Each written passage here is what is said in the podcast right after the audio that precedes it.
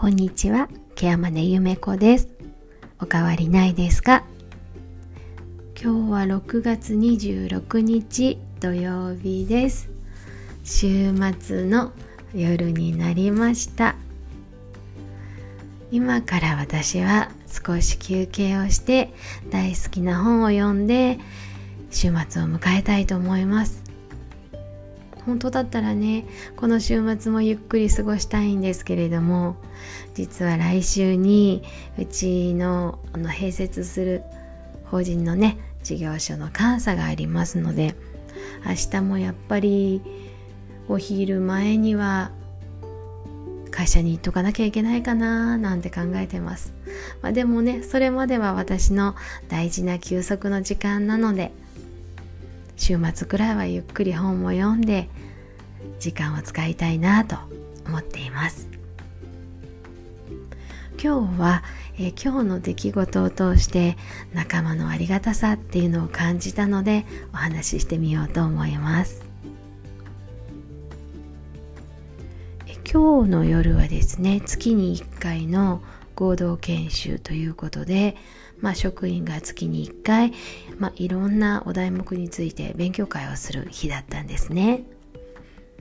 で来週ある監査の準備なんかとか月末の仕事とかで私自身もバタバタとしていましたので実はね今日の研修の準備ってもう直前ですればいいわって思ってたわけです。まあ、とはいえね、まあ、事務方の、まあ、係でもあるので、まあ、当然資料を作ったりレジュメ作ったり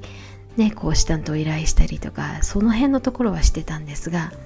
肝心のパソコンがですねなんと研修の5分前になっても動かないというトラブルが発生しました。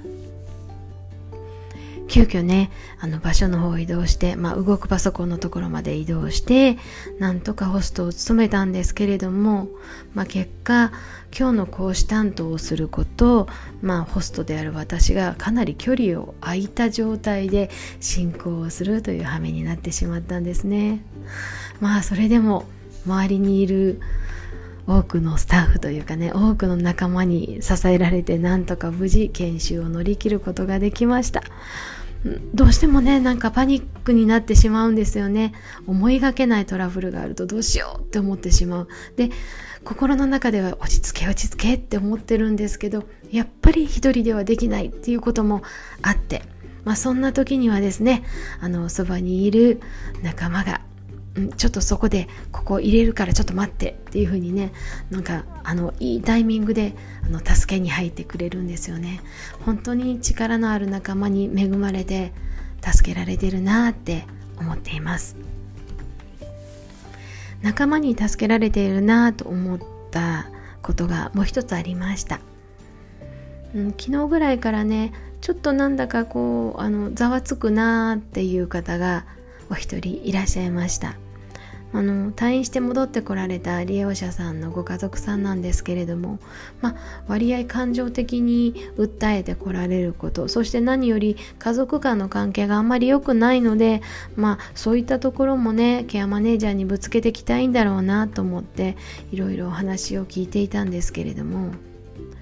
まあ、今回新たに入っていただく事業所さんの方からもちょっと心配だなっていうふうな声も上がっていました。さてどうしたものかなと思いつつまあ日々のねバタバタの業務に追われてはいたんですけれどもまあそれでもやっぱり心の中でどこか引っかかってはずっといたんですよね。でそんな時にえーと、一緒に働いているとか一緒のチームの中の一員であるナースの方から、まあ、その方のケースについて相談がありました。そして、えーと、自分もこんな風に感じてるんだけどどうかなっていうような確認だったんですね、うん、なんかそれをあの聞いてきてくれた時にあのなんだか本当にほっとしました。あの一人で抱えてるんじゃないんだなっっていうことが感じられましたしまああの LINE でいろいろやり取りをする中でね彼女がねあのゆめこさんとゆめこさんと一緒に考えていけるので安心ですっていう風な言葉をね返してくれたんですね。あのもうそれが本心かどうかは別としてやっぱりそういう言葉をかけられるとすごく嬉しいなって思いました。